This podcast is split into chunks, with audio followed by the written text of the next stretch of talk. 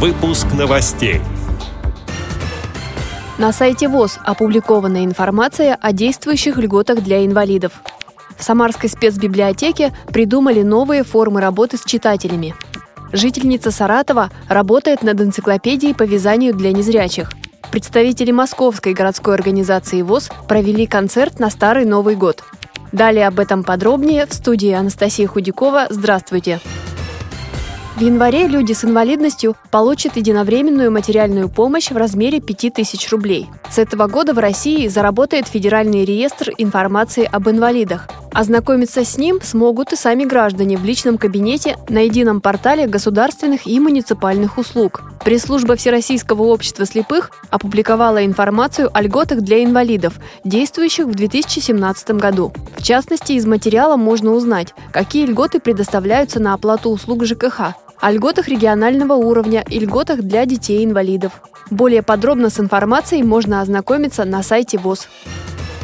Сотрудники Самарской областной библиотеки для слепых придумали новые формы работы с читателями. Одна из них – акция «Четыре сезона русской литературы». В поездку на Царев Курган входили не только интересные экскурсии, посещение храма и святого родника, но и чтение стихов о русской зиме на свежем воздухе. Мероприятия будут проходить в формате выездного читального зала, где можно также узнать о новинках в литературном мире. В основном они будут проводиться в скверах и парках. Организаторы обещают встречи с писателями, театральные постановки и даже экологические акции в зоопарке.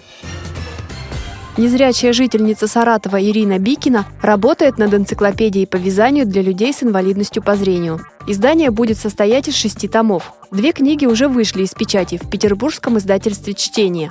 Они получили название «Узоры для вязания на спицах» и «Цикл уроков по вязанию на спицах». Одна книга – продолжение другой. В интервью «Радио ВОС» автор рассказала об особенностях своей энциклопедии. Сейчас я работаю над серией книг по вязанию, которые адаптированы специально для незрячих. Уникальность этой серии состоит в том, что для нее я разработала специальную систему обозначений, с помощью которой можно записать узор любой степени сложности. Вторая особенность этой серии состоит в том, что любой незрячий человек, владеющий искусством вязания, может взять книгу, прочитав описание работы, связать самостоятельно любую вещь, не прибегая к помощи зрячего человека. Описание модели каждой дано таким образом, чтобы незрячий представил себе, как выглядит та или иная вещь.